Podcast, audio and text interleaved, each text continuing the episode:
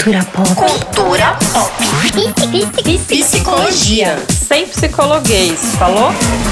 Oi, eu sou a Damiana, sou psicóloga. E eu sou a Felopes, psicanalista, e esse é o Psycho, nosso podcast de psicologia e cultura pop daquele jeito que a gente gosta. Tipo aquele dia que você coloca Hey Jude, versão Tupiniquim, para tocar bem alto no seu, na sua vitrola e deixa 1980, entregou a idade. Claro, gente, Hey Jude, não tem erro. Quer chorar, Hey Jude. Ok, eu vou me recuperar. Essa é a parte. É a minha parte, é, preciso me recuperar, porque era para ser, era para ser dramático esse pedaço. Mas assim, nós temos, tem momentos que dá para chorar. Não, pulei. Não, é isso mesmo. Oh. Mas assim, nada de engolir o choro para fingir costume. Como se eu fosse alguém que engole o choro, inclusive. É, mas como você é lacaniana, essa fala... Lacaniana, é isso, eu não choro nunca. Não, e sobretudo apresentando TCC, dando palestra, nunca chorei. Nunca chorei. Se aparto, então, jamais. Jamais. Mas, assim, tem momentos que dá para chorar e se emocionar, né? Mesmo Na vida. Se você é terapeuta. Se você terapeuta, terapeuta não. não pode. Não, não, nunca. Numa sessão. Terapeuta de teta healing talvez possa. Terapeuta, psicoterapeuta de psicólogo, psicanalista, não. Mas e psicólogo ACP pode chorar? Psicólogo ACP pode chorar? Vocês vão ter que ficar aí para saber, galera. Para tirar essa dúvida e muitas outras para gente, chamamos aqui a maravilhosa, a diva, escritora, doutora, dona e proprietária do Lattes, Heloísa Salgado. Elo, se apresenta aí para gente, para os nossos ouvintes, para quem está no planeta Terra e ainda não sabe quem é você. Ai, tô dando risada aqui. Aliás, fui me segurando para não rir. Ai, tô adorando, adorei esse convite para estar aqui hoje com vocês, para a gente chorar junto, acho que vai ser muito legal. E eu sou Heloísa Salgado, sou psicóloga, sou pesquisadora, é, sou professora agora, universitária, é, tenho dois meninos, um adolescente. Mãe de adolescente, por favor, me chamem, me coloquem em grupos, preciso trocar ideias com vocês e sou mãe de um menino de, de quatro anos. É, tenho estudado recentemente luto, é, escrevi um livro sobre luto perinatal junto com uma grande amiga, ginecologista obstetra, a Carla Polido, que é um livro que ajuda os profissionais a entenderem como lidar com famílias que estão passando pelo processo de perdas gestacionais, perinatais, neonatais. E aí, com isso, é, vocês podem imaginar que choro é algo que faz parte da minha prática profissional, porque não tem como a gente escutar histórias de perdas e lutos e não chorar, né? E eu também, é, na minha clínica, também acompanho muito saúde materna infantil, gestantes, puérperas, então a gente chora o tempo todo.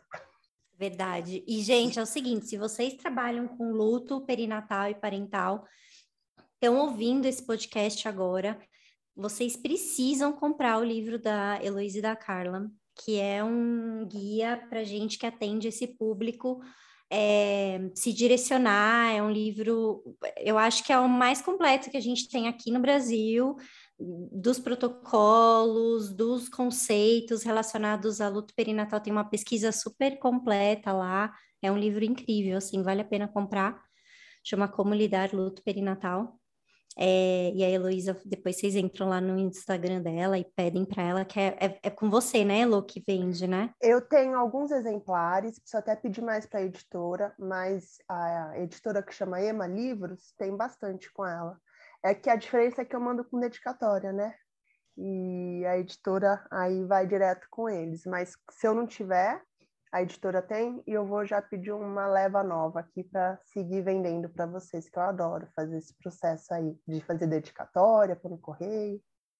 A Dami não botou na lista de perguntas, mas eu quero saber, tem uma abordagem teórica, assim, longe de mim, querer saber se tem um... Ah, então, o, o livro, né? Sobre o livro você está perguntando. Ah, né? sobre o livro, sobre você, sobre ah, a sua o, clínica. Bom, então, então, vamos lá. Ah, o livro ele foi feito a partir do protocolo canadense, né? Eu tive acesso ao protocolo canadense de luto perinatal porque eu tenho uma amiga brasileira que mora no Canadá. E lá ela perdeu o bebê dela, né? Foi um óbito intraútero com 39 semanas, o Léo. E, e aí ela me contou como que tinha sido esse processo desde que ela é, é, é, deixou de sentir o Léo mexer e foi para para maternidade, enfim, lá teve o parto induzido e o Léo nasceu. E aí, quando ela me contou, eu fiquei muito surpresa, porque era uma assistência completamente diferente de qualquer coisa que eu tinha já escutado falar. E como pesquisadora, né, já participando de várias é, pesquisas, entrevistando mulheres puérperas e também como psicóloga, né, uma coisa que a gente escuta muito são esses casos aí de é, mães, né, casais que passam por perdas de bebê é, em, a qualquer momento. E, em geral, eram experiências muito ruins, né? Essas que eu sempre escutava falar, né? Pior do que perder era a, a assistência que tinha recebido, muito traumática. E essa minha amiga, que a Kika, que está tá no Canadá, ela trouxe o oposto, né? Tinha sido, ela falou assim, tirando o fato que o meu filho morreu, e isso é uma enorme tragédia, tudo que eu vivi foi muito bom, foi muito importante. E ela foi me contando. E aí aquilo me chamou a atenção. Eu falei, gente, isso deve ser um protocolo, não é possível, né? Que saiu da cabeça de uma pessoa, de uma equipe. E comecei a pesquisar, pesquisar, né? Cabeça de pesquisadora, adora ficar buscando coisa. E aí encontrei um protocolo de 2001. Isso com certeza já era mais de 2010, bem mais.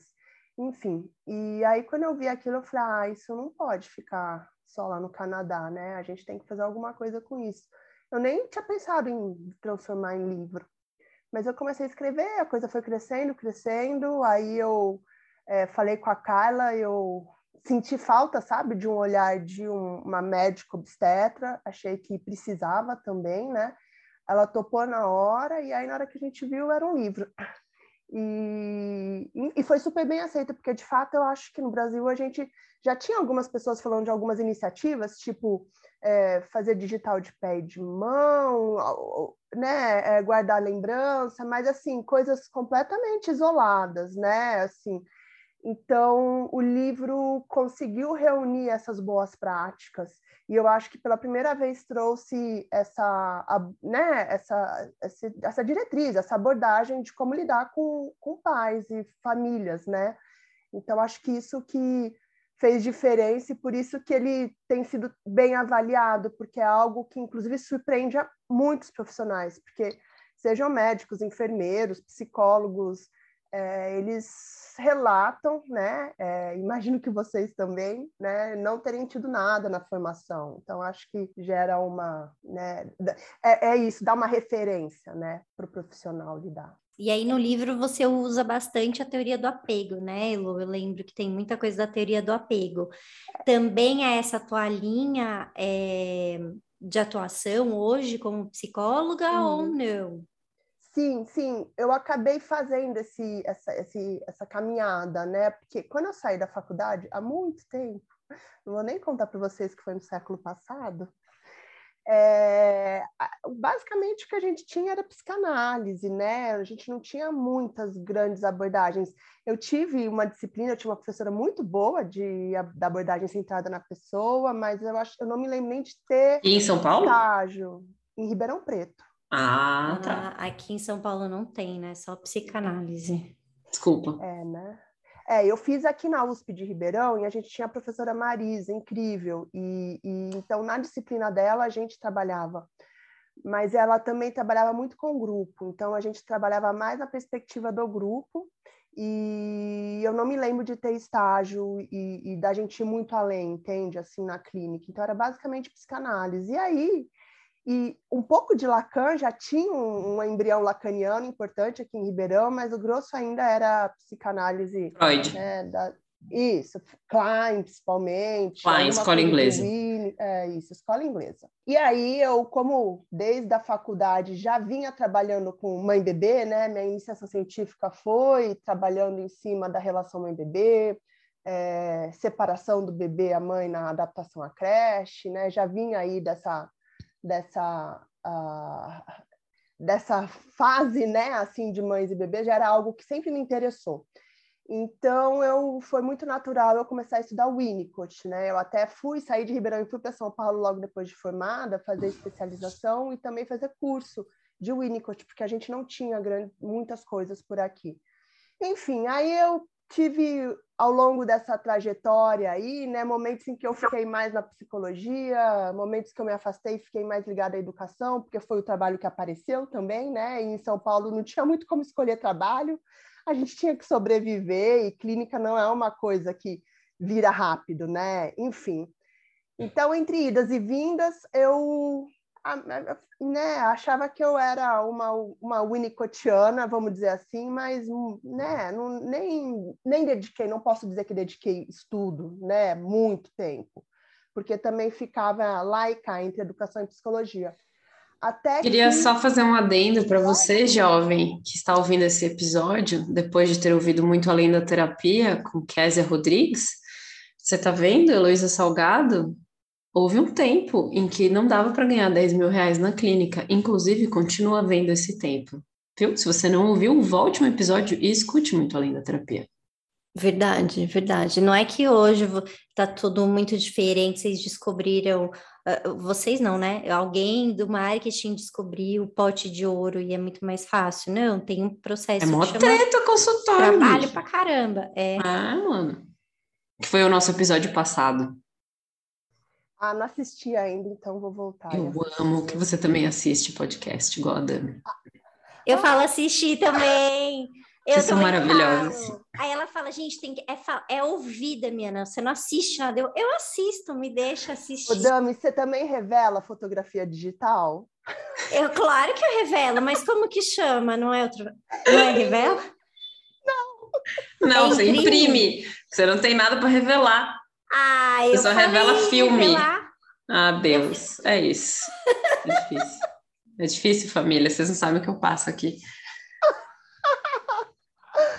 Ah, então, mas é isso mesmo, gente. Essa, esse percurso aí do psicólogo que sai, se forma, faz uma residência, especialização, abre consultório, o consultório fica lindo, maravilhoso. Desconheço. Pelo menos não nos primeiros anos, hein? Enfim, é difícil. Bom, mas aí foi depois que nasceu meu filho mais velho, que aí nasceu de uma cesárea e muito indesejada, porque eu queria o parto normal, enfim. E eu comecei, né? Estamos falando de Orkut essa semana, então voltamos ao Orkut, as redes sociais, as comunidades. E aí eu lá, mãe nova nas comunidades do Orkut, de sobre maternidade. Aí Você toda... participava da famosa lista materna do Yahoo? Participava da lista Meu. Deus, Heloísa Salgado é dinossauro, cara. Yahoo, é, Yahoo Você participava da lista materna do Yahoo? Você não participava da lista materna do Yahoo? Não, eu era uma excluída digital. Ah, excluída! Olha, eu fui parte do princípio também por muito tempo. Também, Nossa, gente, vocês são muito dinossauros da humanização. Eu não, não participava disso aí, e não. eu participava da, da cesárea não obrigada do Orkut. Eu também. Menina, tinha cesárea não obrigada no Orkut, eu nem sabia. Nasceu, a... tudo nasceu lá. É. E, e a, a, Meu Deus, Ana Cris devia ser doula naquela época, base... Jesus. A GOB, GO baseada em evidências. Alguém conhecia a GOB? Nossa, Não. aprendi muito na GOB. A Ana Galafra devia conhecer, porque deve ser tudo na mesma época. É... tudo. É. E aí você descobriu aí, foi, foi Aí a eu cesárea descobri toda indesejada? essa história da, da, da, né, da epidemia de cesáreas e do problema que era depois que eu tive a minha cesárea nas, nas comunidades. E aí eu me interessei muito, né? E, e falei, não, gente, eu sempre quis fazer pesquisa e comecei a pensar na possibilidade em fazer pesquisa né? E eu não perdi a perspectiva da mãe do bebê, né? Eu só estava pensando aí numa pesquisa em que eu poderia fazer a coisa funcionar até do ponto de vista populacional, vamos dizer assim, né? Saindo do indivíduo e pensando nas questões de assistência ao parto no Brasil. Foi assim que eu acabei, sem querer, prestando a seleção do mestrado na Faculdade de Saúde Pública. Entrei, passei, aí fiz mestrado, doutorado. E nesse meio tempo, né, é, fui dominando os assuntos sobre saúde reprodutiva e etc. Até que terminou o doutorado, eu já estava com consultório, falei, bom, o que eu vou fazer agora? Vou investir no consultório, né? E comecei a investir mais pesado no consultório. E foi mais ou menos próximo daí que o livro foi lançado. E eu comecei a receber muitos casos de luto e comecei a fazer muitos cursos de luto. E a teoria do apego é a teoria que dá suporte a, aos atendimentos de luto, né? Pelo menos uma parte dos psicólogos que trabalha com a questão do luto no Brasil e fora, eles trabalham com a teoria do apego. Aqui né? é muito por conta do quatro estações, né, Elo? Isso, isso. Eu Porque sou a a leiga. base de estudo é lá. Eu sou a leiga do luto. É, Eu ia perguntar, a Kluber-Ross, que é, a- na minha época era a referência na faculdade, é teoria do apego? Não. Não. Não, não, mas ela, ela, ela propõe uma teoria do luto, né? Uma teoria do luto. do- de como se organiza o luto e que ela É. até hoje é uma referência e muita gente Sim. trabalha com a teoria dela, apesar de que já existem muitos outros é, profissionais estudiosos do luto que discutem a teoria dela, porque a teoria dela, de uma certa forma, é, ela, ela é como se ela deixasse mais estanque, né, esses momentos. E tem uma Aham. corrente que acredita que o luto não é estanque, que você pode negar em Sim. vários momentos do processo. Então, não é que você da negação vai para o próximo Ela tem, né? ela tem uma linha desenvolvimental, né? Como se fosse degrauzinho, Isso, assim, né? E, e, e ela mesma diz que não era desse jeito que ela queria que fosse entendida a teoria dela. O problema é que a gente vive numa sociedade que compartimenta, né? E cria e protocolos. acelera os, os protocolos e processos e aí transforma tudo em técnica. Então, pegar, eles é como se fosse pegar a Kubler-Ross e transformar numa coisa que tem começo, meio e fim, né? Isso. Uhum. E, e aí, por isso que hoje em dia tem uma série de questionamentos, porque não é assim que funciona. Qu- Quando a gente acompanha na clínica, a gente vai vendo que, que o processo é muito mais complexo do que as fases, né? É, hoje Isso o que aí. tem sustentado é, né, para esse pessoal que tem discutido aí esses, né, esse processo mais estanque aí, né, do, do luto, é o, a teoria dual, né, onde você está é, ora orientado para o luto, para a perda, né, e para os sentimentos todos que estão envolvi envolvidos com o luto, com a perda, ora é, você está mais orientado para a retomada da vida e você vai fazendo essa transição, né, de um lado para o outro. Então, em algumas datas você fica mais orientado para a perda, depois passa o tempo, você volta, você já está de novo mais orientado para a retomada da vida, etc. Então, com o tempo, você, inicialmente você está mais orientado para a perda, né, faz esse de lá para cá ao longo do processo e mais para frente você passa a estar mais orientado para a retomada da, da vida e você volta para o luto, né, nesses determinados momentos ou situações, enfim, que é o que eles chamam de teoria dual do luto. Eu pensei em três coisas aqui, assim, enquanto a gente estava falando. Um, quando você falou que você, sem querer, se inscreveu para o mestrado, eu lembrei daquele meme do cara que tá querendo fazer dieta, sabe? Ele, aí ele escorrega na casca de banana e vai rolando assim. por- sem querer. Fiquei pensando como alguém sem querer se inscreve para um mestrado. Sem querer, menina, sem querer. Aconteceu. Sem querer, eu, eu quebro o pé, sem querer, eu perco um uma unha, lixo. Pego um boy, não lá. pego mais boy lixo, porque no caso o armário é fechado aqui, né? Na época Mas, ah, sim, sim, sim, sim, é. Naquela época eu devia estar pegando os boy lixo. Sem querer se inscrever pelo pro mestrado, minha- eu parei lá, assim. E Temos assim, na uma faculdade de saúde pública, né? né? Não é, Faculdade de tipo, na saúde pública. da esquina, né? Tipo, ah, Sem querer, menina, tava passando lá na frente, falei, vou entrar para ver o que, que tem aqui nessa loja. Ah, mestrado, vou me inscrever. Então eu vou me explicar. Na realidade, quando eu estava com o meu, o meu filho mais velho, o Gabriel, ele estava com um ano e pouco, né? Quando eu vi a inscrição, a abertura da, da inscrição para o mestrado. Aí eu olhei e falei, gente, não tem condições de eu passar isso aqui. Então, o que, que eu vou fazer? Eu vou fazer tipo treineira.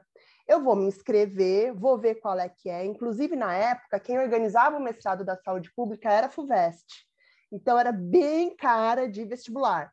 Aí eu falei, eu vou me inscrever, porque aí pelo menos eu vejo o que, que é, eu vejo onde estão minhas falhas, né? E me preparo, porque aí no ano que vem, Gabriel maior, eu mais organizada, vou ser aprovada, se tudo der certo, aí me organizo para começar. Então, passei.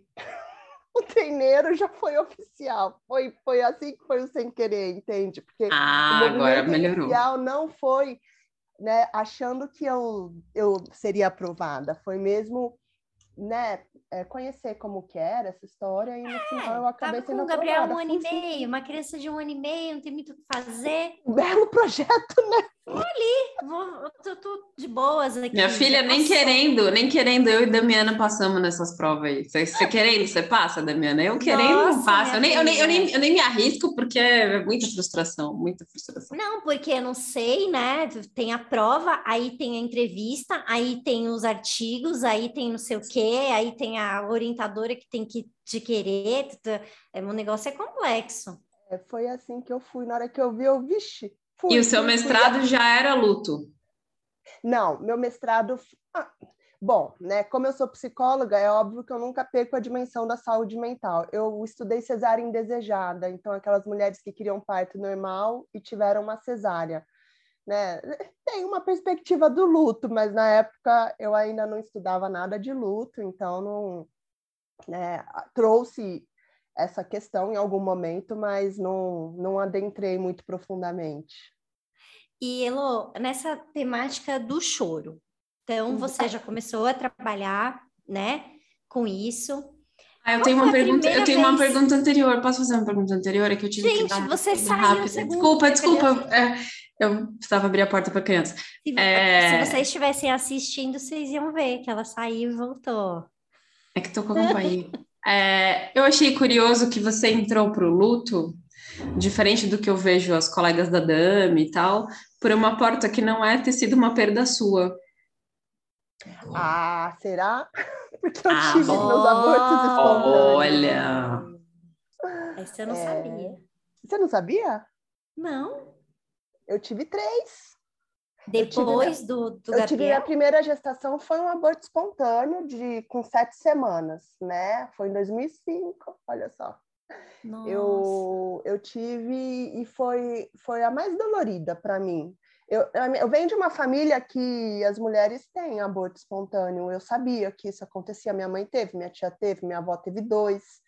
É, eu já eu fiz a minha especialização no ambulatório na pediatria, então eu pegava o ambulatório e enfermaria de ginecologia por conta das adolescentes grávidas, enfim, então eu também via muito caso de mola, né, gestação molar, enfim.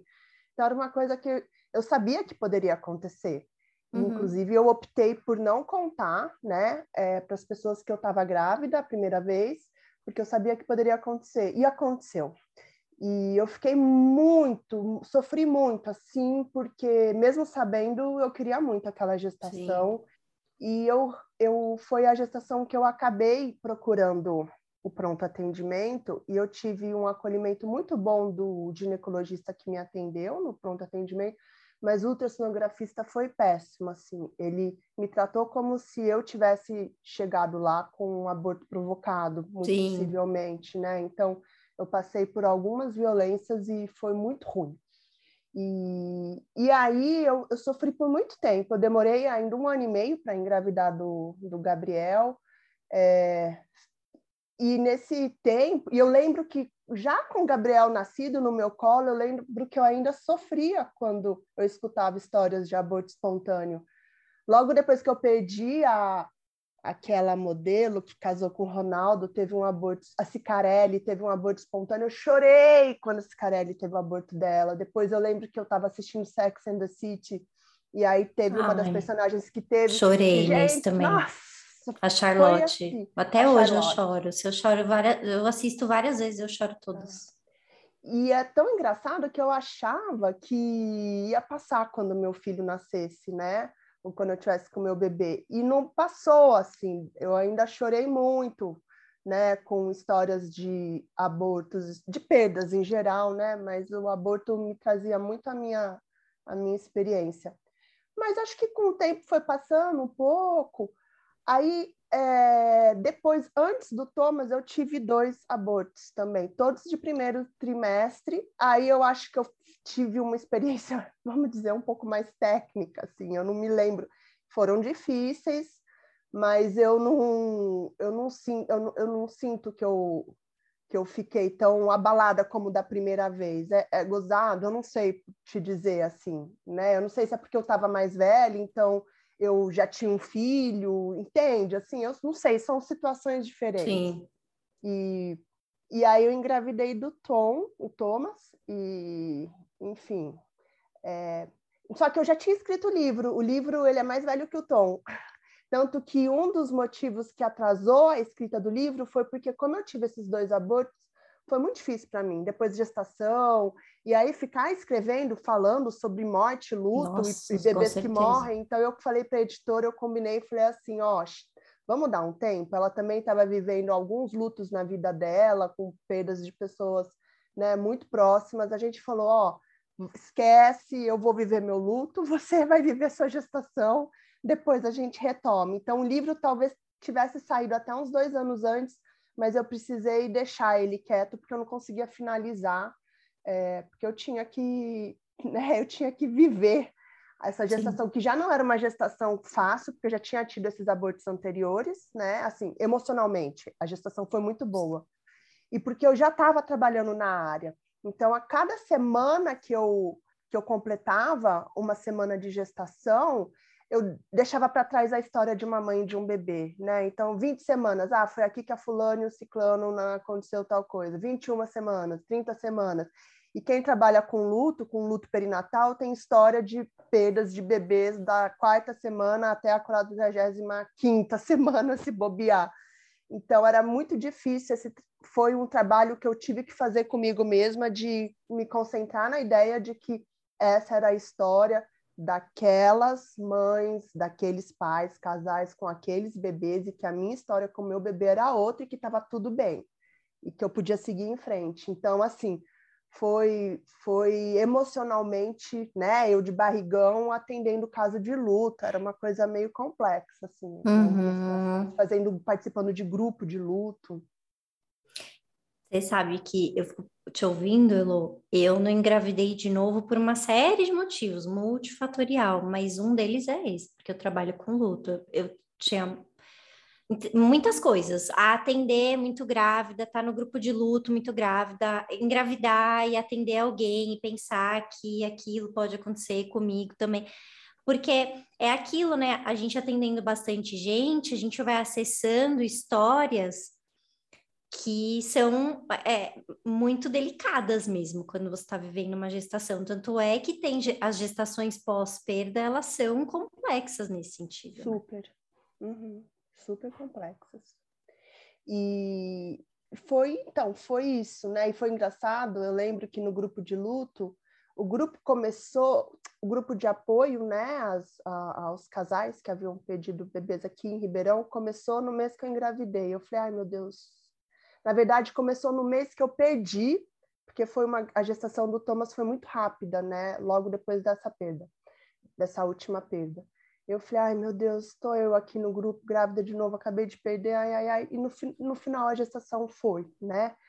E aí eu falei, ah, e agora? Eu vou ter que contar para o pessoal que eu tô grávida, né? E, e, e eu sabia que era um gatilho para muitas pessoas. Sim. Só que a gente era um grupo que era um grupo muito estável naquele ano, né? E as pessoas estavam voltando todo mês, então a gente tinha criado um vínculo muito forte entre nós. Sim. Então eu lembro que quando eu trouxe a questão da gestação, o próprio grupo disse: Ah, não, Elo, você não é gatilho para a gente, né? A sua gravidez a gente comemora, você pode ficar aqui com a gente sim, continuar moderando o grupo grávida, que não vai ter problema, a gente vê sua barriga.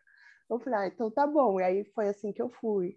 E pediram para eu depois levar o bebê, então depois eu levei, então teve todo esse esse esse momento também, né? Eu acho que esse desconforto ele é muito mais nosso do que do, do, do outro, né? Eu acho que a gente enfim, não é todo mundo que vai ter gatilho, mas tem muita gente É. que tem gatilho. Mas aí a gente estando lá do outro lado, é, enfim, é isso, é isso que você fez. Ah, vou avisar, vou falar. Se quiser trocar mediador, a gente troca. Se não quiser, aí a gente continua e vê o que dá. Mas é, é, daquele grupo funcionou muito bem desse jeito, né? Que é muito legal, né? Porque o vínculo era com você mesmo, né? É. Então eu continuo dentro das suas estatísticas, Fê. Eu tenho os meus lutos, sim. Que, É, de uma certa tô- maneira. Tô sem palavras. É, Eu acho que eu já vinha com- trabalhando a questão da, da- né, a, a- a relação mãe-bebê, né, a saúde materna infantil é algo que eu trago da minha graduação.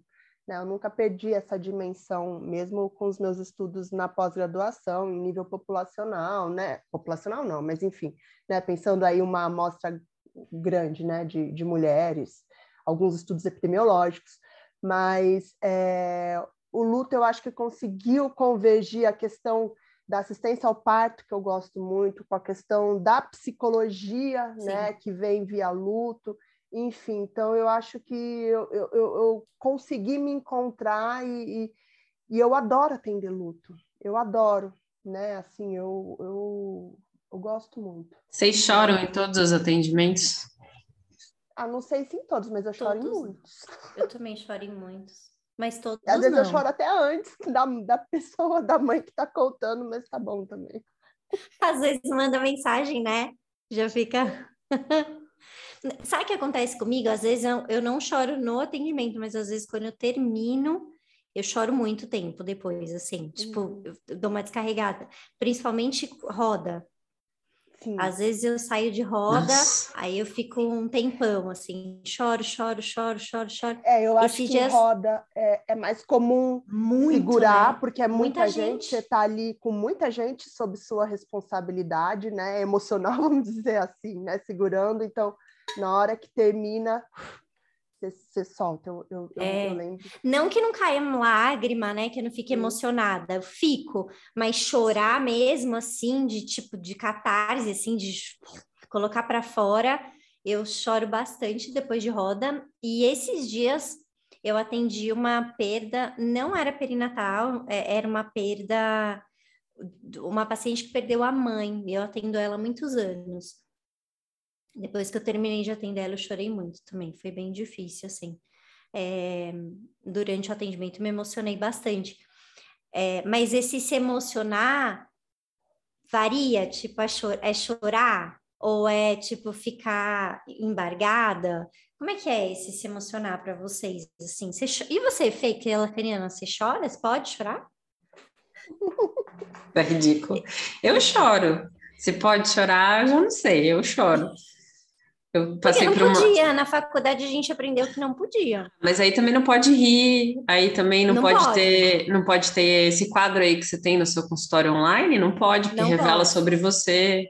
Não posso. Pode e, muita e a coisa. mãozinha da minha filha ali, então, ó. Eu nem tinha visto que era a mão da sua filha, mas Errou. whatever, não pode. Não, não pode. Se for pensar nos protocolos, eu nem sei se não pode tanto, se a gente que sai da faculdade achando que não pode.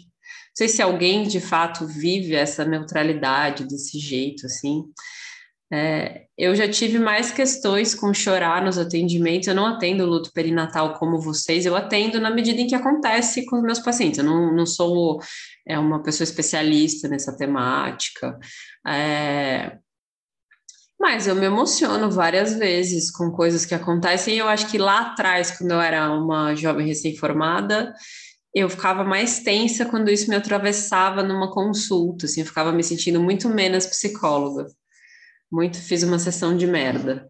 É, tipo, dar tchau para paciente, que ia embora porque a família ia tirar a criança. Eu atendo muito criança, né? Hoje em dia um pouco menos, porque atender criança é uma coisa que tem a ver com ter idade e joelho.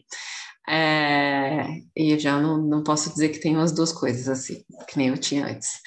E, e puta, a primeira que, eu, que foi embora, porque os pais iam levar, eu tava muito triste. Eu não queria que ela fosse embora, então eu fiquei muito triste, chorei no último dia.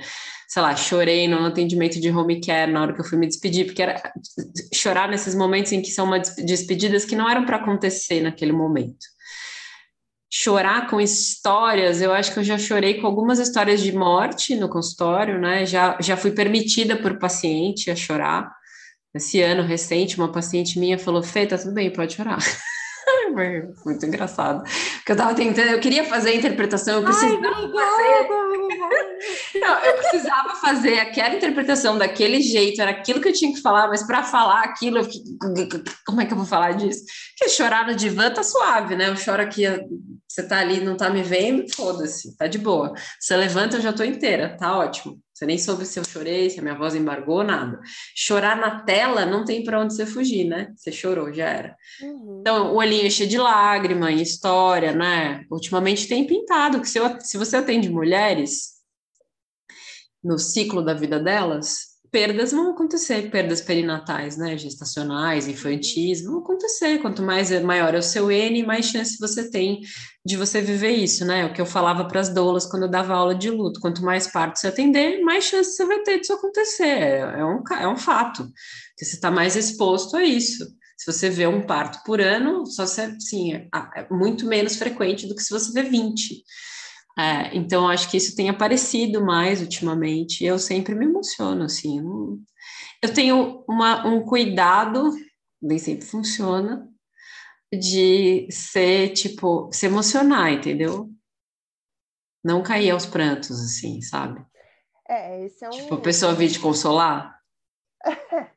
é, quando eu do, do, supervisão ou curso, né? Principalmente Choro na supervisão muito. Na supervisão vou contar a história trágica, porque tem, além do luto, tem as histórias trágicas que a gente escuta, né? Porque a gente só escuta merda. Raramente a gente não escuta merda. Só desgraça. Eu choro muito. Chega caso, né? Esses casos. Nossa, na pandemia, então, meu Deus do céu, eu chorei muito com a minha supervisora. Amo minha supervisora. É, mas é engraçado porque quando eu, eu tô é, por alguma razão, então, né, em contato com o profissional da saúde, dando aula, supervisão, curso, alguma coisa assim, vem a pergunta: mas eu posso chorar? Aí eu falo: pode, não só pode, né? Como talvez até a família é, sinta é, é, é sinta algo positivo em ver o profissional chorando, porque dá aquela dimensão de que, nossa, ele está triste, ele está entendendo que eu estou triste, ele também está triste porque meu bebê morreu, meu bebê é importante, né? Enfim, então não é ruim, vamos dizer assim, né? Fora que a morte catalisa Sim. tristeza e isso catalisa choro. Então, Sim. ok, né? Você está genuíno. Eu acho que estranho seria você, eu acho que é, é, é, mais estranho você ver uma pessoa tentando ficar seca, né, ali naquele momento e, e, fria, porque supostamente não poderia chorar, do que chorar, né? Eu acho que é muito mais genuíno e está muito mais adaptado e ajustado àquela, àquela, àquela situação. Eu só falo isso, só não pode chorar mais do que a família, né? Você não pode Sim. ter um, né? Se você estiver chorando mais que a família, você peça para um colega te substituir e você vai cuidar, né? Do, Sim. daquilo que está. Que pode né? ter mobilizado muito em você, né? E tudo claro, bem. mobiliza, isso é isso. Os profissionais da saúde são mulheres, são homens que também perdem bebês, perdem parentes, têm dificuldade para engravidar, um monte uhum, de coisa, uhum, né? Uhum. Agora, a, a Elo falou uma palavra importante que é que seja autêntico, né? Isso não significa que assim, toda família que perdeu um bebê, eu vou ter que chorar desse jeito no momento que. Não, não vira uma técnica, né? O não, cho... não, Você não. pode chorar, né? Você vai chorar se quiser. Mas isso não significa que se você não chorar também, você é uma pessoa sem coração. Tá não. Tá tudo bem, né? Não, é isso que a posso, falou, posso ser eu, eu não sou a Elsa, então, tá tudo bem. Por que a Elsa? Por quê? Coração de gelo. Não, você não. Não, é. eu sou zero. Não, falei brincando, eu sou zero, zero. Na verdade, eu fiquei pensando aqui, os momentos de luto que eu chorei no consultório foram as mortes bonitas Sabe esses processos, Heloísa, é aquele livro, Ana, Ana Quintana, Morrer. Da Ana Cláudia. Uhum, Esse. Ana Cláudia. É, é muito bonito aquelas histórias. Você fala, puta, que privilégio morrer desse jeito, né, meu? Uhum. Então, às vezes me pintam essas histórias no consultório, eu falo, caraca, mano, que bonito você poder ter vivido isso com seu pai, com a sua mãe, com seu filho. Né? Acho, acho especial essa experiência. Acho que poucas pessoas têm acesso, conseguem viver isso, né? Independente da gente ter uma humanização do luto, os hospitais melhores e tal, acho que como a gente tem uma relação com a morte tão tabu, é muito raro viver essas experiências assim que você fala, nossa, meu cara pode se despedir de todas as pessoas. Uhum. Quem que pode fazer isso, né? O cara uhum. entendeu que ele estava morrendo, decidiu o que, que ele queria fazer com a morte dele. Puta, que processo genuíno, que bonito. Privilégio, que né? privilégio, né?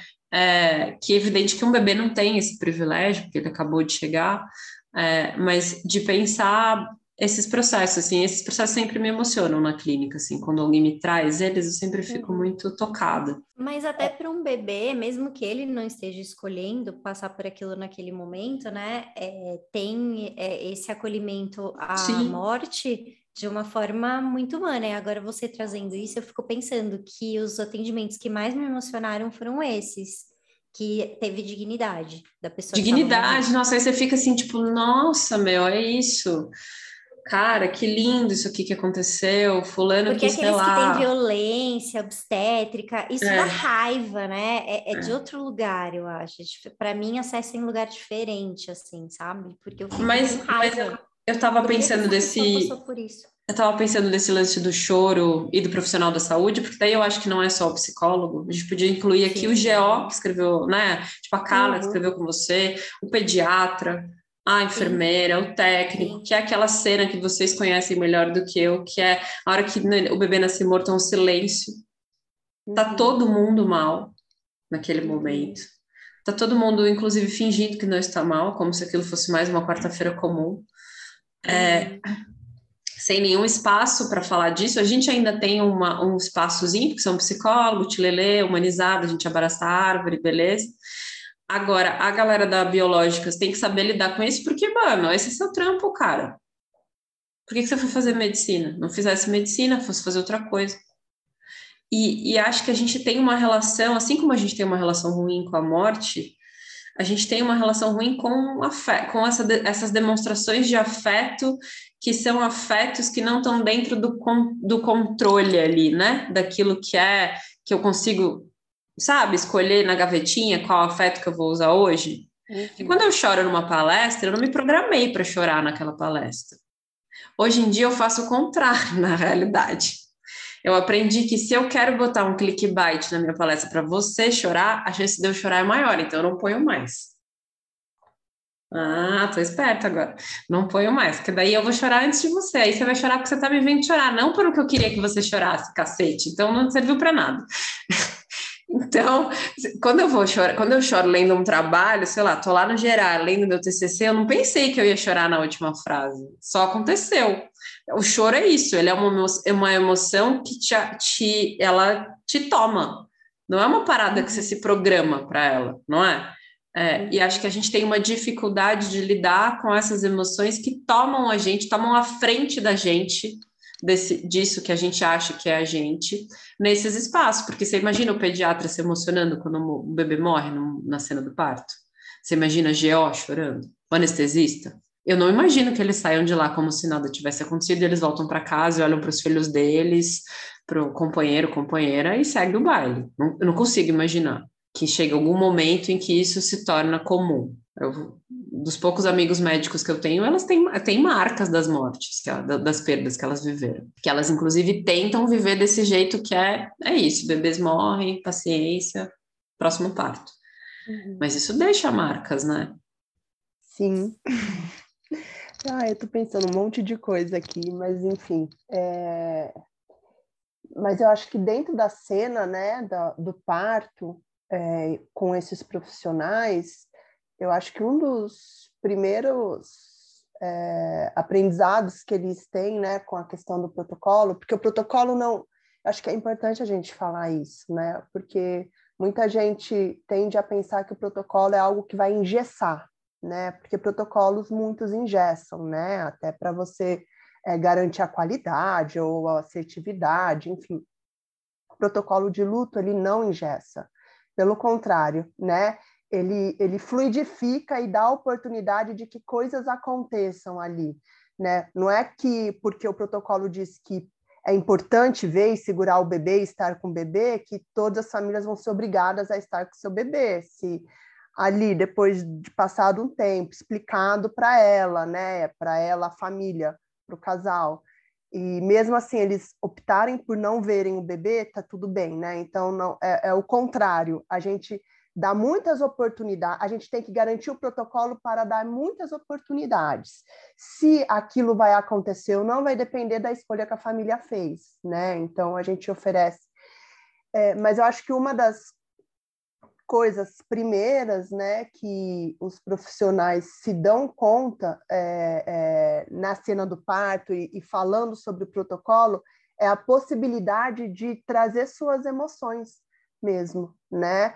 porque dentro do protocolo mental interno que eles desenvolveram, aprenderam, né? não porque ninguém explicou, mas porque eles viram acontecer, é o tal do currículo oculto que a gente fala, né? Porque o, professor dele fazia assim, então ele passa a fazer. O professor dele falava tal coisa, então ele passa a fazer e assim a coisa vai perpetuando, né? Por gerações e gerações.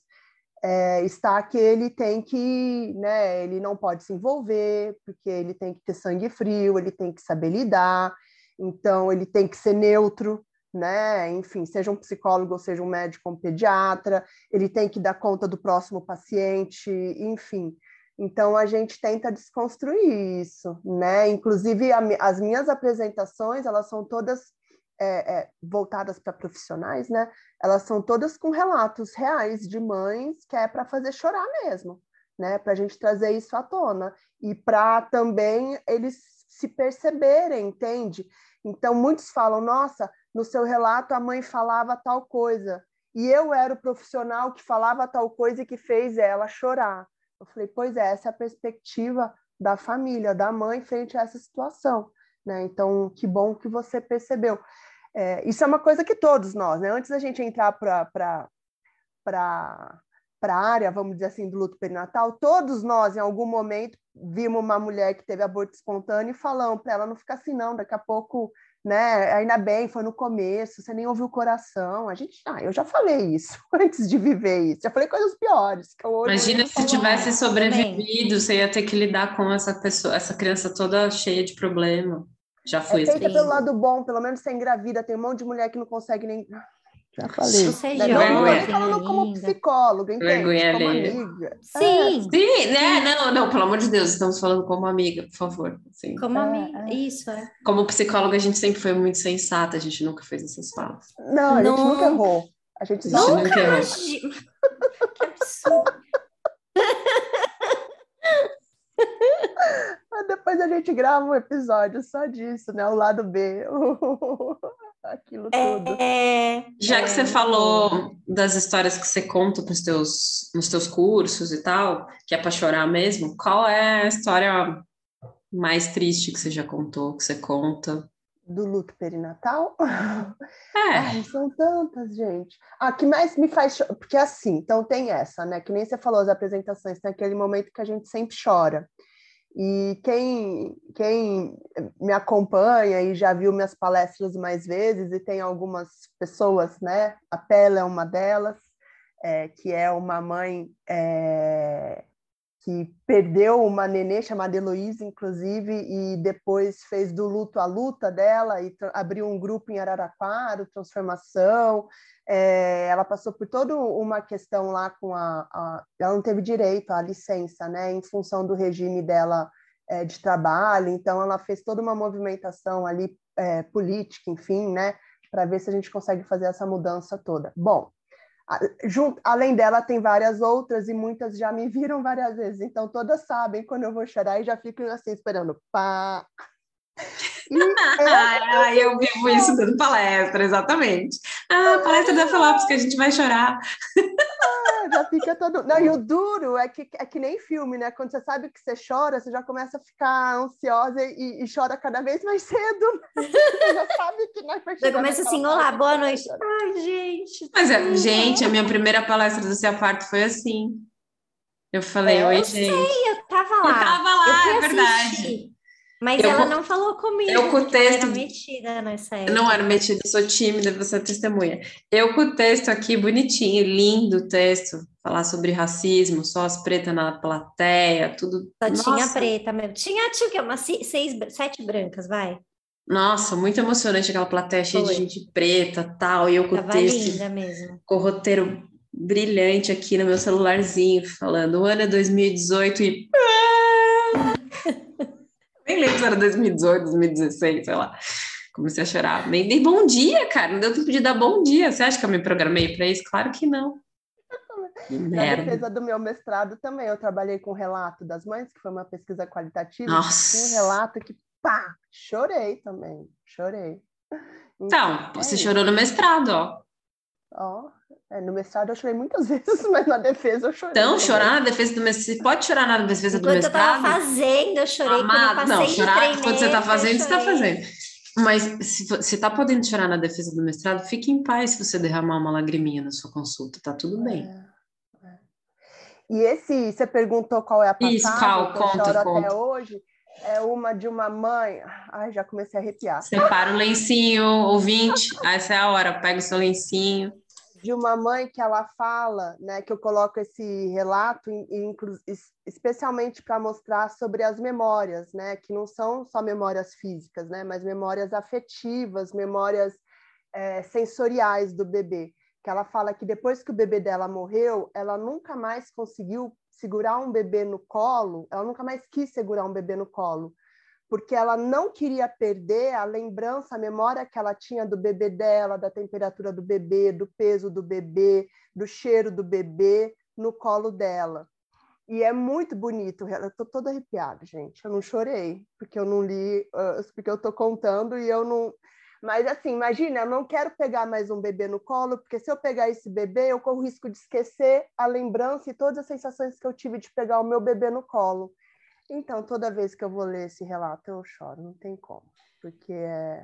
Eu acho que a gente também passa a não chorar em alguns relatos que a gente conta é, muitas vezes, Sim. por, pelo, por aquele processo que você falou no começo, que é dual o processo, é isso, do luto? Isso, isso, a teoria dual do É. luto. que você também vai se distanciando um pouco daquela cena, você já falou, você já gastou muito aquela cena, é, e aí não quer dizer que ela não deixe de ser emocionante, mas ela provoca outras coisas, né? Porque tem esse lugar do choro que é dessa emoção, que sempre é emocionante você falar disso, ou você ver esse filme, ou você, né, o Sex and the City que vocês falaram, eu fiquei pensando num filme que eu sempre choro, que é o Dançando no Escuro, da Bjork, não sei se vocês já assistiram, meu Deus do céu, filme da adolescente, né? Um filme para chorar, você quer um filme para chorar? É esse filme. Adoro. É, nossa, muito, pelo amor de Deus, até Preciso dor. assistir de novo, gente. Faz tantos anos. Nossa senhora, não- é, é dolorido esse. É, This Is Us, o seriado você assiste para chorar, basicamente, né? O que você faz no This Is Us? Você chora. Então, tem, que, que- acho que tem uma coisa que é desse choro, que é dessas histórias que a gente repete, ou desses, dessas situações de violência que a gente trabalha e tal, mas tem o choro, esse que é do repente, né? Esse que é o que você foi pega. Que no, no atendimento individual, por vezes, ou no grupo, né? Você não. Você é pego por essas. Né? Você é pego por esse bagulho que passa assim. Tchum. Esse da aula é isso, né? Vai dando a, vai, vai, vai repassando essa aula, os, os relatos, e aí, querendo ou não, a gente acaba ficando de Calejado. outro lugar, né? É, Uhum. é isso. Agora, no atendimento, a gente não sabe o que vem, né? Não, é. Nem na roda, É. né? Imagina a roda, Jesus. É, Você nunca roda assistiu. Fê, uma roda? Você nunca participou? Não. Eu estou topando atender luto desde que estou com Damiana. Uhum. Vem na roda, amiga. E por quê? E porque acontece desta forma no meu consultório, entendeu? Tipo, ninguém me procura falando como para vocês. Oi, perdi meu bebê. Se alguém me procura assim, Uhum. oi, perdi meu bebê, eu falo, fala com a Dami. Agora, eu estou com você, você perdeu seu bebê, perdeu seu pai, perdeu sua mãe, per- perdeu o pai, a mãe, o companheiro ainda está de boas. Você perdeu seu filho, seu bebê, sua gestação, você está comigo, né? Aí tudo bem, estamos junto no processo, já temos uma outra relação. Mas esse lugar da especialista do luto, eu não sei de verdade como que vocês sustentam isso com longevidade. Assim, eu fico pensando na minha supervisora, por exemplo, que trabalhou muitos anos com a rádio infantil, e que quando o filho dela nasceu, ela falou: Meu, deu para mim. Você Não trabalha com racismo, Fernanda. É, mas eu nunca atendi uma mãe que perdeu um filho preto pela para a violência do Estado. Mas você está falando do, do- Não, tô, tô pensando um fato con- do concreto, assim. Porque atender racismo é também extremamente denso. Extremamente, extremamente denso, mas eu não atendo só isso, né? Nó- Nós também não, ainda bem, né? Uhum. Porque é isso. Não, mas tem gente que atende fazem. só isso, né, gente? Não tem? Vocês não têm Como colega assim que só atende- isso? que atendem só Não. uma coisa específica. Eu atendo só luto. Ah, não, não atendo isso aqui, só atendo luto. Não, Só- mas essa, tipo, só essa paciente luto. que chega pelo luto, às vezes ela não vai embora, ela fica e o processo Isso. anda, e aí ela engravida de Aham. novo, ela decide não engravidar, ou enfim. Então, a gente, não- assim, Varia. talvez a gente tenha uma porta de entrada maior de pessoas que cheguem pelo Saquei. luto, mas no nosso Faz dia a dia, a Sim. vida já andou, né? É, Ela- mesmo porque é isso, É. o processo vai caminhando e, e vai tomando. E é isso que eu gosto de atender. De olhar para onde vai, porque cada pessoa leva para um lugar, mas o começo dos atendimentos, assim, os primeiros meses, eles são muito densos mesmo, muito complexos. E, e eu gosto muito de estar lá junto, porque quase ninguém tá. Uhum. Ou quem Ente- tá, tá de um jeito que não tá ajudando, não tá legal, tá falando coisas, É. então... É, É, eu acho que assim, nesse encontro com a Dami, isso ficou mais fácil até para chorar nas palestras, entendeu? Porque eu acho que eu ficava mais também impactada de chorar nas palestras, lembra? Uhum. Aí chegou um momento que eu pensei, gente, é isso que eu tenho para oferecer, cara. Uhum. Aí eu já abro meus slides falando com a, com a imagem da tristeza, do divertidamente chorando, falando eu choro. Já tô dando um aviso para vocês que eu choro, estejam preparados. Não enganei ninguém. É, acho que é isso. Talvez eu tivesse um medo, assim, desses atendimentos, que, tipo a roda de luto, de que eu não ia conseguir dar conta, porque eu ia chorar a roda inteira. É, ouvindo as histórias, mas acho que tem muito da fantasia do que, que é estar Tem. nesses lugares, né? É, quando você me conta as histórias, eu fico sempre pensando, nossa, é um mundo desconhecido para mim, assim, né? Tipo, isso dos, dos protocolos fora do Brasil, que, os bebê, que você tem mais tempo, porque tomar esse monte de decisão aí, você vai pegar, não vai pegar, vai fazer o print do pé, da mão, não sei o quê. Aqui no Brasil, que você tem que resolver Muito isso, onde você rápido. ainda nem entendeu que seu filho morreu, Muito Isso. rápido. É muito o louco, luto, né? O luto é muito mal vivido, né? aqui Nossa, nossa- muito errado, né, gente? a pessoa morreu de manhã, à tarde ela já está sendo enterrada. Pessoas Quanto mais rápido, melhor. A gente fala É, isso, né? Ai, essa nossa, não é, não, conseguimos liberar o corpo, só logo. amanhã. É, é, tem que virar a página logo, ou tem, não, fulano precisa voltar a trabalhar, né? Porque aí não fica sofrendo, chorando. É muito ruim, então você não, ah, não dá nem tempo de você entender o que aconteceu, principalmente nessas mortes traumáticas aí que foram, né, é, é, sem aviso prévio, vamos dizer assim, né? Não é um luto, não é um luto antecipado, como a gente diz, né? Porque tem muitas situações que o luto começou ali com o diagnóstico da malformação, com né, a doença, alguma coisa. Mas Sim. quando vem uma, um, o óbito, né, seja de bebê ou de qualquer pessoa, não dá nem tempo da gente entender, né? E aí já foi, é, é muito ruim a forma como a gente lida aqui no Brasil. Não sei se no Brasil todo, né? Talvez nos interiores aí, nos rincões, a gente ainda tenha né, outras, é, um- uma outra forma, como a gente né, tem até acho que um fotógrafo que fez uma exposição muito legal, né? Dessas dos uh, enfim, ele, ele ia dentro das casas fotografar, né? Os velórios que aconteciam. Sebastião Salgado. Casa. Ah, foi o próprio Sebastião, foi isso. Sebastião Salgado. Era um... Antigamente era dentro de casa mesmo, ah, né, é. gente? Não, e era, era um, um ritual, né? Que foi se perdendo nas cidades grandes eu sou fotógrafa, foi se perdendo na cidade, na cidade grande, foi ficando mais forte nos interiores, e aí tinha, você tinha a foto da família e a foto do, do, do morto no caixão. Assim. Sim. E, e a, a, criança estava ali passando embaixo do caixão, brincando, Sim. então sempre tinha uma criança nascendo, um, um velho morrendo, Aqui, aqui a gente pensa se pode levar a criança no velório, se não é muito, será que posso levar? Devo? Eu lembro dessa cena, eu brincando no no enterro do meu avô, ele morreu, eu tinha seis anos, eu me lembro passando por baixo do caixão, com a minha prima, a gente brincando de esconde-esconde, e aí alguém falava assim, cuidado, vai derrubar o caixão. e aí a gente estava brincando tanto, aí no dia seguinte foi o enterro, e aí eu olhava minha avó chorando, chorando, chorando, chorando, meu pai chorando tanto, eu mas estava tão divertido, por que será que eles estão chorando tanto? Aí que eu fui me ligando que ele tinha morrido, que ele estava sendo enterrado, aí minha avó jogou a terrinha, eu lembro da cena. Ela pegou um pouquinho de terra, jogou, aí o, aí o coveiro foi jogando o resto, meu pai chorando muito.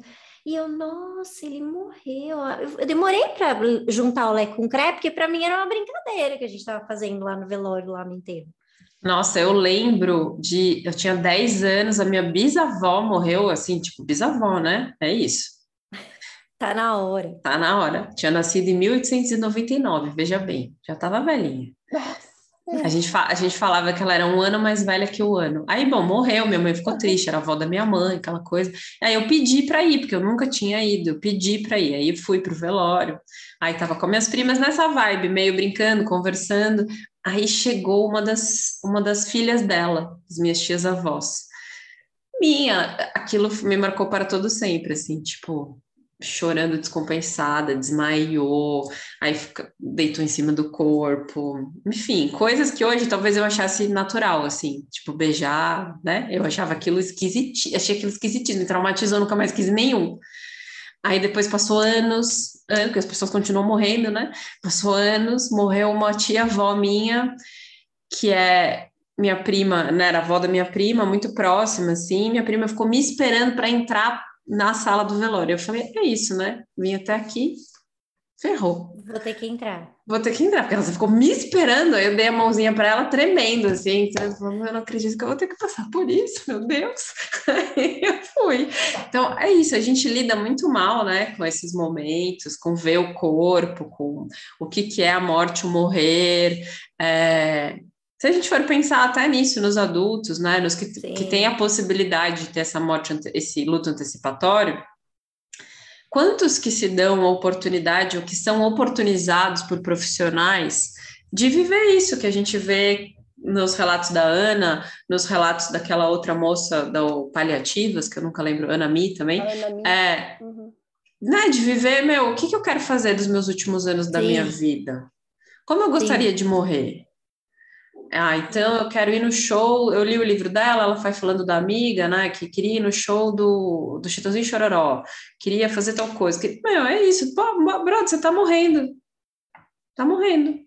Como eu gostaria? Como, como eu posso viver esse momento? A gente não tem esse, essa conversa. Mas como que a gente sabe quando a gente está quando a gente tá morrendo, né? Ah, mas são, são pessoas que estão muito doentes, não, né? eu sabem. sei, eu sei, eu sei. Mas é que hoje eu vi um post do Infinito, eles estavam falando exatamente disso, de como quando a gente consegue olhar com honestidade para a morte, quando a gente reconhece que a morte vai ser parte da nossa vida, a gente passa a olhar para a vida de um jeito diferente, porque a maioria da, da sociedade não olha para a morte, como se a morte não existisse, não vou falar disso, para com isso, que besteira.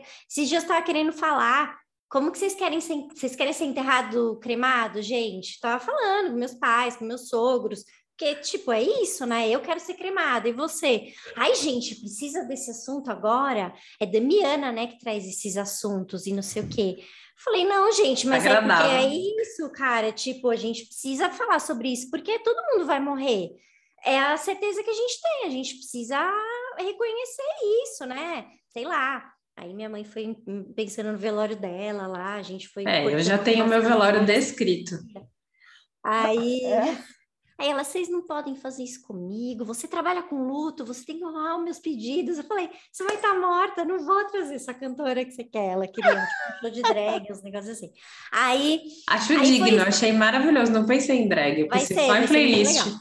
E aí, nessa postagem, tava dizendo isso. E aí eu fico com esse pensamento que é, tipo, muito bonito, muito a gente pensar, ah, eu vou viver os meus dias como se fossem os últimos, mas na real, cara, se não for, como que a gente faz lá na velhice com o INSS, né? Com o SUS? Fudeu. Como que faz para equalizar, né? Viver os nossos dias como se fossem últimos e também ter essa parte meio burocrática do boleto, do armário, do... Não faz, né? A gente vive no capitalismo, a gente não sabe que são os últimos, a gente só se fode. É, Aí quando a gente sabe que são os últimos, a gente já tá doente e é isso.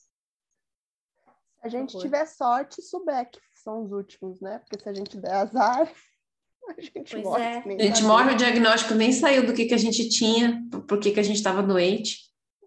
Ai, gente, vamos mudar essa vibe. Vamos, mas eu queria... Vai. mas quando você perguntou, Fê, da história, que eu perguntei do livro ou da, da do consultório, consultório. né? Eu queria contar, então, qual foi a situação que mais me mobilizou emocionalmente, inclusive me fez chorar e a paciente não chorou, né? E que foi quando, no dia que essa, essa paciente me contou a violência sexual que ela tinha passado, né? Nenhum nenhum episódio do Special Victims Unit me preparou para aquilo que eu ia escutar aquele dia. E foi impossível eu não chorar, né? E ela ainda, é, como vítima, ela não conseguia nem mais chorar. Aliás, ela acha, ela acha que ela nunca nem conseguiu chorar, né? É depois do que ela passou. E, e naquele dia eu não teve como, assim. Eu chorei, e depois que terminou o atendimento, foi um final de tarde, eu fiquei muda, eu não consegui falar nada, não saía nada de mim, da minha garganta, nada, nada, nada. Eu precisei, né? Sorte que foi um dia que eu consegui ficar muda, porque assim é, foi das coisas, se não a coisa mais horrorosa que eu já ouvi na vida. E aí vem algo que eu estava pensando quando né, estava é, imaginando que a gente conversaria aqui, que é essa tal suposta neutralidade que nos ensinaram, né, ou que, enfim, a gente aprendeu, principalmente psicólogo, e é impossível, essa suposta, ela é suposta mesmo, né, porque, é, primeiro que não existe isso, né, não existe, nessa neutralidade não existe, acho que foi esse o tempo em que se acreditava que é possível alguém ser neutro, né, numa relação com outra pessoa. É, e segundo, que a gente não pode né? Porque se a gente se coloca nesse lugar de neutro, a gente vai deixar passar muita iniquidade, vamos dizer assim, né? Seja por racismo, seja por violência das mais variadas ou outros preconceitos. Então, a gente, como psicólogo, eu acho que a gente tem tido hoje mais psicólogos discutindo isso, principalmente esses. Agora que eu estou estudando mais a psicologia na saúde pública por conta da disciplina que eu estou dando na universidade, então é, eu tenho visto como o, o, muitos teóricos aí, psicólogos, têm discutido essa questão e como que a gente não pode, principalmente um psicólogo que está dentro né, de uma instituição, de um, né, é, porque é isso, você vai lidar, e aí você vai pegar para o cara que não consegue emprego e falar qual é o seu, é, é, mas o que, o, como é que é? Vamos montar a frase. Né, mas é, é, isso está se repetindo, né? Qual é o seu papel nisso? Pô, o, cara, uhum. o cara pobre, o cara né, uhum. perdeu todo o trabalho dele na pandemia, o cara não estudou, não sei o que, não sei o que, e você vai lá tentar fazer com que ele né, vá. vá Qual é a sua responsabilidade nisso, senhor? Isso, é, senhor, isso. Sim. Ou a mulher, não, mas a, a senhora não sai dessa relação, por qual motivo? Né? Qual é a sua parte nessa violência uhum. que você está sofrendo? sabe? O que, que Por te favor. conecta a essa violência? O que, que faz você ficar? Você tá ganhando alguma coisa aí, não é mesmo? Socorro, meu Socorro. Deus do céu. Ai, gente, pelo amor de Deus, vai, que Então, eu acho vergonha. que isso é, o, isso é muito importante da gente falar, né? É, então, a- chorar, não chorar é um pedaço, né, dessa suposta neutralidade, é, é, é nada perto, né, do que, do que ela também traz, né, é, na sua essência aí, que a gente precisa, nós psicólogos precisamos... E é né? o que a gente faz no nosso trabalho, né? Assim, porque chorar, não chorar, rir, não rir na sessão, é, não é o que vai fazer a sessão acontecer, né? É, não é isso, não é disso que se trata quando as pessoas falam da neutralidade, né? Assim, pensando na neutralidade da psicanálise, né? Não desse lugar que você vai ap- apontar as iniquidades e dizer delas, sem dúvida, porque para mim isso é interpretação. A hora que eu nomeio para alguém, isso que você viveu foi uma violência, eu também estou interpretando para essa pessoa. Claro, É, claro. Eu acho que a gente tem uma ideia de que interpretação é uma coisa mágica, que você fala assim, que você é tipo o mestre dos magos, assim, pá, Uhum. fala e some. Não, interpretação é um feijão com arroz, meu. É você me contar um bagulho aqui e eu te falar, ah, então era isso que você estava querendo. Ah, ou, ah, então você sabe, né? Isso aqui é violência. Sei lá, esses dias alguém estava falando sobre capitalismo na consulta comigo. Pronto, Pronto. acabou. Aí eu Se falei, você tá então, ouvindo esse podcast, você tem que pedir para ela te pagar a consulta. Aí eu falei, então, mas isso não é capitalismo, né? Capitalismo é outra coisa. Dinheiro não é capital, capital é uma outra coisa. Sim. Capital é. é. Isso é uma interpretação, beleza. É uma nomeação nesse sentido. E acho que tem uma coisa que é a gente também pensar que às vezes a gente faz o que é preciso na consulta, né? Até do lugar do psicanalista mesmo, que tem essa coisa do fiz análise hoje. E a gente tá lá. Não, às É vezes eu, fa eu, fa faz. eu faço o que é preciso nessa consulta. Se Sim. eu tenho uma pessoa que perdeu alguém hoje, eu estou no hospital, faz de conta, eu sou psicóloga do hospital, morreu alguém agora. Eu estou atendendo essa pessoa. Parte do meu trabalho talvez seja conseguir ajudar ela a se organizar. Para quem que você vai ligar? Quem são Sim. as pessoas que você pode chamar? Ah, não tem ninguém em São Paulo. Ah, tá bom. Então vamos pensar. Sabe? Isso também é psic... Só que, a gente- sobretudo quando a gente é mais novo, né? A gente tem uma ideia de que isso não é um trabalho do psicólogo. Né? Isso não é. Não faria parte desse lugar do que, que é esse trabalho tão especial que a gente faz, que é de É, elaborar o porque- luto. É, até porque eu Por acho exemplo. que o, o, o que se pensa sobre o seu trabalho de psicólogo é aquilo que a gente vê dentro de quatro paredes de consultório, e Uhum. aquilo é só uma pequena parte. Né? Quando você atende puerpério, e eu atendo muitas mulheres que perderam ou não bebês, mas eu atendo até em domicílio no logo depois do nascimento, porque é isso, estão operadas ou estão recuperando parto, enfim, estão estabelecendo amamentação. O meu trabalho, às vezes, é pegar e falar para o marido: olha, marido, é, você que tem que cuidar das medicações, ela não vai cuidar da medicação. Eu lembro de uma puérpera que eu, que eu sabia que ela tinha pressão alta, né? ela já era hipertensa antes da gestação. Eu cheguei lá, ela estava desse tamanho no pós-parto. E aí eu falei, ô fulana, vamos medir sua pressão? Ai, não, não sei onde está o aparelho, ir lá, né? E aí fala, conversa, chora, pede ajuda, eu oriento, não sei o que, não sei o que. Aí o fulano, eu preciso ir embora. Só que eu só vou sair daqui se você medir sua pressão. Ai, fulano, cadê meu aparelho? Traz o aparelho. 18 por sei lá quanto. Aí chega o marido, mas fulano, você não tomou o seu remédio? Ai, eu esqueci. Eu falei, ô fulano, ela não vai lembrar. Ela tá cuidando da recuperação dela, da cirurgia, da amamentação. Ela não Sim. vai lembrar. A medicação é sua. Então, eu sou a psicóloga que não saiu enquanto ela não mediu a pressão e que eu não orientei Sim. o marido a faz uma planilha aí, ó, vamos pôr no papel. Quais são as medicações, quanto que ela tem que tomar, não sei o que, não sei o que. Pronto, aí eu pude ir embora e eu sei que eu fiz um ótimo trabalho naquele dia.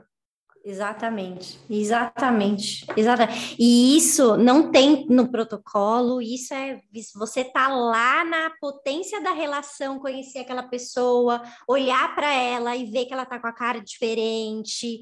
E aí, ah, mas você, sei lá o que que você fez, não importa, né? Você fez o que te fez sair de lá para se sentir tranquila e confortável, porque senão, imagina você ir para casa fingindo que você não ia, não estava olhando, porque esse não é seu trabalho. Não, meu trabalho não é ver pressão, pressão é do médico, eu só é... interpreto. Eu vou sair de lá lido com, com as emoções, os sentimentos tô, e deixo essa mulher tô, tô garantida na minha, no, na minha, no meu, no meu espaço ali terapêutico, no meu trabalho. E aí eu não durmo, eu sou dessas que não dorme. Se eu ver um negócio desse e se eu não falar nada, eu não vou dormir de noite. Eu preciso falar. É isso. Acho, acho que a gente pode ir para divertidamente, né? É porque a Fernanda dessa. derrubou meu joguinho, gente. Então voltou para divertidamente agora. Talvez tá eu tenha feito o impeachment, talvez, não sei. Ela fez isso, mas é isso, gente. A, a vida é assim, vocês percebem. Beijo divertidamente de volta. Solta a vinheta, DJ. Que esse para esse a gente tem vinheta, já tá paga. Pô, a mulher arranja um jogo novo, tem que fazer vinheta nova, pagar de novo, porque esse podcast aqui se sustenta basicamente com, basicamente não, 100% com a gente pagando. Basicamente é maravilhoso. Basica, né? Basicamente 100%, porque a gente ainda não foi descoberta pelas grandes universidades para nos então, tá. financiar. Tá. Divertidamente Vai. você conhece, Elo. É um jogo Conheço. baseado no filme Divertidamente, que é aquele filme da Disney que tem lá os, os as pessoas, os, divertidamente dentro do cérebro dela. Eu amo quando eu, quando eu tô atendendo a pessoa fala assim: Nossa, depois que eu fiz isso, os meus divertidamente devem ter feito assim, meu, como assim? O que, que você tá fazendo? Para com isso. E aí a gente vai te fazer perguntas baseadas no divertidamente, né? É um teste psicológico, na verdade. uma palavra, é um teste psicológico complexo aqui. Tem que responder com uma palavra. Ah, é, é um não é para contar uma história. Ah, tá. Não, espoleto, é um, é um ingrediente só por vez. Tac, tac, tac, uhum. tac, espoleto. Então, um sonho.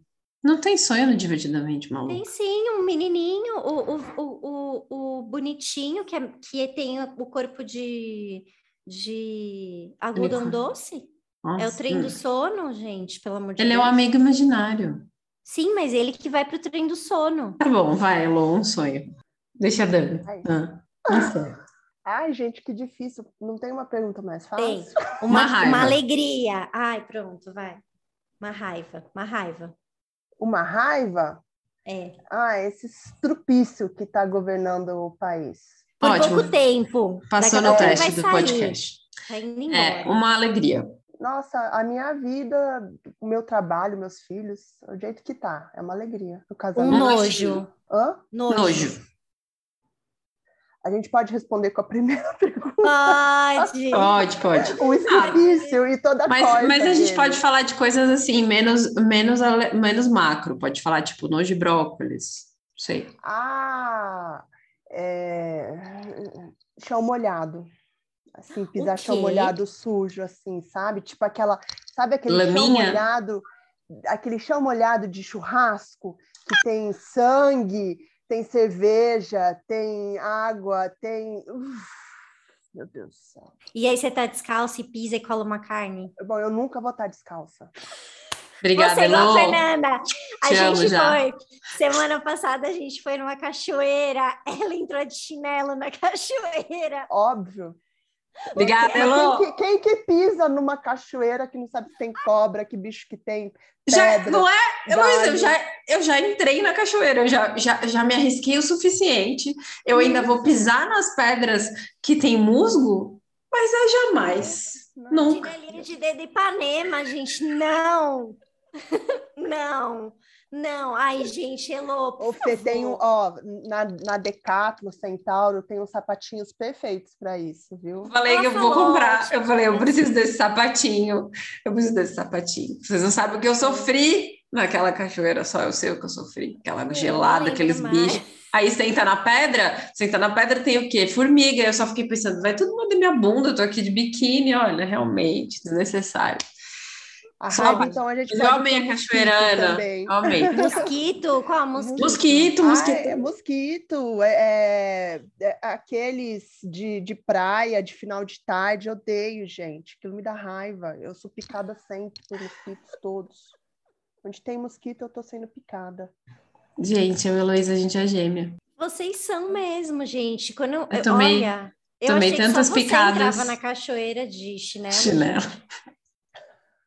Na praia eu eu estaria entendi. na cachoeira, né? E- É, e- mas- É, então, eu, eu tava porque era o programa do Ela grupo. foi obrigada, ela Ah, foi tá. obrigada, por isso que Mas ela foi bom, foi bom. Não posso dizer É que bom, não foi depois bom. que eu venço, eu também eu gosto. Faria de novo já? Não posso dizer que sim. A cachoeira. Faria. A cachoeira não, faria a praia. Cachoeira, Que cachoeira é isso, eu tô velha. Tô no segundo que curso da tem? minha vida. Uma É, raiva, uma raiva, alegria. Medo, amigo medo, imaginário. medo. Medo. Eu tenho, nossa, eu tenho medo. Eu tenho medo de perder meus filhos. Tenho horror, assim, pavor, muito medo de perder meus filhos. Tenho a- a- os- aquelas coisas que, né, morrer afogado, ser Sim. raptado. Tenho muito medo. E o micro, medo micro. Eu tenho Tipo animais fantásticos, sabe? Barata. medo de cobra. Pronto. Não entraria na cachoeira. Ah, certeza que tem cobra. Tem. Eu vi vários vídeos de cobra na cachoeira, mas enquanto eu tava lá, eu fiquei pensando, não, não tem por que ela tá aqui. Cada. É, gente, não é fácil. Eu sonho com cobra, eh, tenho medo de cobra e eu tenho uma relação de amor e ódio com avião, porque eu tenho uma admiração e uma coisa, e eu também morro de medo. E eu fico assistindo aqueles programas de Mayday, então eu- é uma tentativa de eu controlar o incontrolável. Então eu, eu supostamente sei muito sobre avião e sobre coisas. Sobreviveu caindo, você sabe Então eu tudo. sonho muito com cobra e com avião, que são as duas coisas que eu tenho medo. Sensacional. Nossa, gente. E, e Acho o- que fechamos o Não, divertido. você falou uma outra, O um amigo sonho. imaginário. Um amigo imaginário. É. Que é o sonho. É, que eu. Então, é, o amigo imaginário é só a lembrança mais antiga, assim. Não, não. O amigo imaginário é um amigo imaginário. que Ah, é a memória base é a tinha. lembrança mais antiga. É. Um amigo imaginário. Você tinha amigo imaginário na sua infância? Não. Você lembra disso? Não. Não, eu lembro quem tinha, eu nunca tive amigo imaginário. A minha lembrança mais antiga é a minha mãe dando banho em mim, lavando meu rosto, passando a mão no meu rosto, a mão dela molhada, e eu lambendo a mão dela e sentindo o gosto salgado. Essa é a minha memória bem. mais antiga. Acho que podemos ir para dicas, não? Dica. Dicas e cartas dos ouvintes. Eu tenho uma dica que é um programa da HBO que chama Queen Stars Brasil, que é um concurso de drag queen. Já tem começo, meio e fim, todos os episódios já estão lá. Eu já sei quem ganhou, mas eu não vou contar. É, E é muito maravilhoso, porque são várias drags super famosas, que eu já conheci algumas delas, que eu adoro drag. E aí, é o programa da família brasileira aqui em casa. É o nosso programa, a gente ama, a gente. Quinta-feira, todo mundo sentava, pedia comida para poder assistir o Queen Stars. E eu torço muito para Leila Diva Black, que é uma querida que gravou uma música com um amigo meu que é cantor. E a Leila, ela é uma drag maravilhosa, então mandei mensagem para ela, né? Que a Manu é muito fã. Ela respondeu para Manu, a Manu ficou tão feliz. Tinha- Então, tipo, quando uma pessoa responde a gente no Instagram, ela fica nossa amiga, né? No Instagram. Aham. uma pessoa famosa. Eu fiquei muito feliz. Mas assim, não vou falar quem ganhou. É muito legal o programa, super bem produzido. Eu acho que talvez ele poderia ser mais cadenciado, menos acelerado, mas eu acho que é o primeiro, os próximos vão ser mais legais, assim. Depois desse a gente queria assistir RuPaul, mas não tem dublado e a Manu ainda não consegue ler a legenda. Então a gente vai esperar um pouquinho para ela poder ler a legenda, porque ela gosta de acompanhar tudo. Então esse é um programa HBO Max. Olha, que legal, não conhecia. Eu adoro concurso de drag, adoro ver ela se montando. Nunca, nunca assisti, acho que nada de concurso de drag. Adoro. Nem- Eu amo. E a Manu, ela ama maquiagem, né? Então ela fica obcecada. Ontem mesmo ela falou assim: mãe, quando eu for adulta, eu vou ser uma mulher assim, básica. Aí eu falei: ah, como que é ser uma mulher básica? Ah, não é uma drag, né? Porque drag demora duas horas para se arrumar. Eu acho que eu não vou ter esse tempo. Que gente. Muito fofa. Bom, E eu tenho é que dar uma isso. dica, né? Mas antes eu Sim. vou contar uma coisa que é super importante sobre mim. O Bruno Gagliasso já retweetou um tweet meu. Meu Deus, isso é muito. Eu nem importante. lembro qual é o tweet, mas eu dei print screen e eu tenho a prova.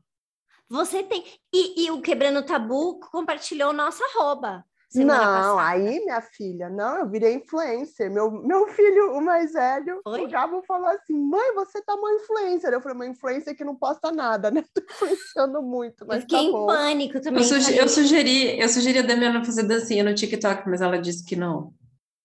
Ai, gente, ela queria que eu fizesse dancinha no TikTok. Eu falei, não tenho condições disso, de fazer dancinha no TikTok. Meu filho quer, ele, ele falou, ele quer até receber um salário para me promover no TikTok. Ele disse que Gente, TikTok contrata é o menino. Eu acho. O TikTok é o segredo, né? Do Ah, futuro, dizem. Ah, Eu acho. E aí, o você não lembra qual que era o tweet do Bruno Galhaço?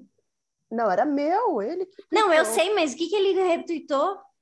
Ah, era alguma coisa fora Bolsonaro, algum comentário, uma piada que eu fiz com o tweet dele, e aí ele pegou e retweetou. Já nem lembro, mas já faz um gente. tempo, mas eu, eu obviamente que eu guardei e fiz um print screen, porque isso é uma coisa inesquecível. Muito. Isso é famosa, isso é famosidade. É, é, não, me senti. Você falou que recebeu mensagem no inbox. Eu Recebi. recebi um retweet. Foi muito maior, com certeza. Ah, não vamos comparar, os dois foram importantes, vai. A minha dica, a dica que eu dei, inclusive, ontem, eu acho que eu publiquei um post anteontem, que é para seguir é, é- é a leitura do livro é, e seguir a página Minha Criança Trans, que é a história da Ah, eu comecei a seguir com o seu post, amei. É, a Tamires, ela é mãe de uma menina trans, a Ágata, e eu conheci a história dela ah, numa entrevista que ela deu para aquele programa Amar Maternidade, e eu fiquei encantada, assim, porque ela traz uma dimensão política de todo esse processo aí, né, que ela vive com a Ágata. E, então eu comecei a seguir, e aí depois, outro dia... Bom, aí comprei o livro dela, eu vi que ela tinha um livro, fiquei muito interessada, comprei o livro, e depois, outro dia, me passaram o link para o podcast que ela gravou com o Paizinho Vírgula, é, o Vai Passar. É, com ele e com a Elisama. Eles E aí eu amei, é incrível, é incrível.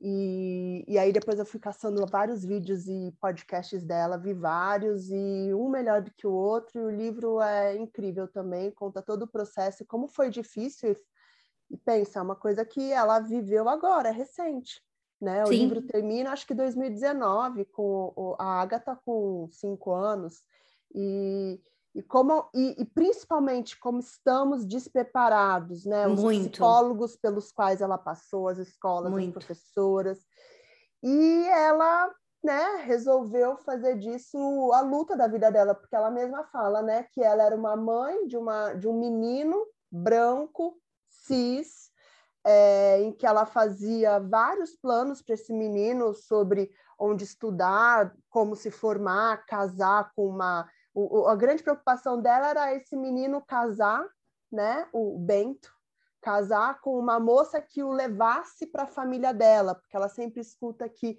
as mulheres levam os maridos para. E aí tudo que ela queria era uma.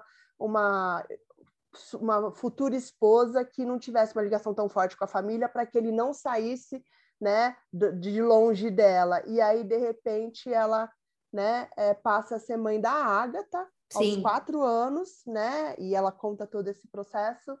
E aí a grande preocupação dela é que ela consiga quando a Ágata for adulta que a, a a, a estimativa de vida dela não seja 30 e poucos anos, como é hoje a estimativa de vida de é, uma pessoa trans, né? Então, de repente, a vida dela virou, a cabeça dela virou, e agora todo o trabalho que ela faz é no sentido mesmo de divulgar e de falar sobre isso para que a gente consiga, é, quem sabe, e espero que sim, né?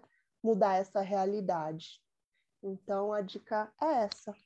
E Ah, tem muito vi. luto, né, nesse processo, porque Nossa, é um muito. luto, um luto que né, não reconhecido e pouquíssimo falado, que é um filho que morre, né, para dar lugar a um outro filho, morre simbolicamente para dar Sim. lugar a outro filho. Sem dúvida. Ah, eu comecei a seguir ela ontem também, depois do seu post. Legal, Amei a que bom. Eu sigo ela tem um tempo. A Lina fala isso, né? A Linda Quebrada fala. Eu matei o Júnior para a Lina poder viver. É, Bom, eu tenho duas dicas. A primeira dica é o livro. Como chama o livro, Luiz? Que Minha maravilhoso. criança trans. Não, o Não, seu. o livro dela. Meu Ó, eu livro. tenho. Qualquer dia Como que lidar. em algum lugar, Pode falar. precisar Ian. assinar pra mim, hein? Hã? Qualquer dia que a gente se encontrar, você vai Ah, precisar assinar pra mim. Combinado.